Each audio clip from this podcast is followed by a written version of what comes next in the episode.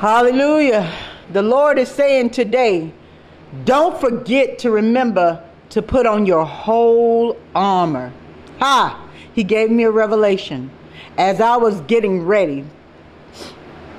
I had everything on. From my hair was fixed, shoes, everything I needed, of course. I was fully dressed. That's what I thought.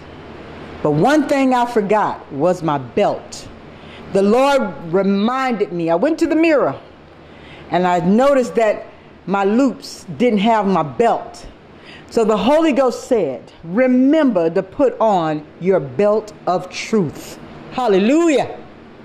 So this word is for somebody just as well it was for me first.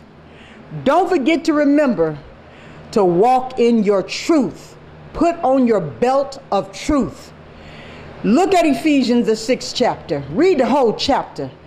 But on starting at that verse 10, and it talks about the whole armor of God, the helmet of salvation, the breastplate of righteousness, the shield of faith the sword of the Spirit, which is the Word of God, the belt of truth, and your shoes, which is to shod your feet with the gospel of the preparation of peace.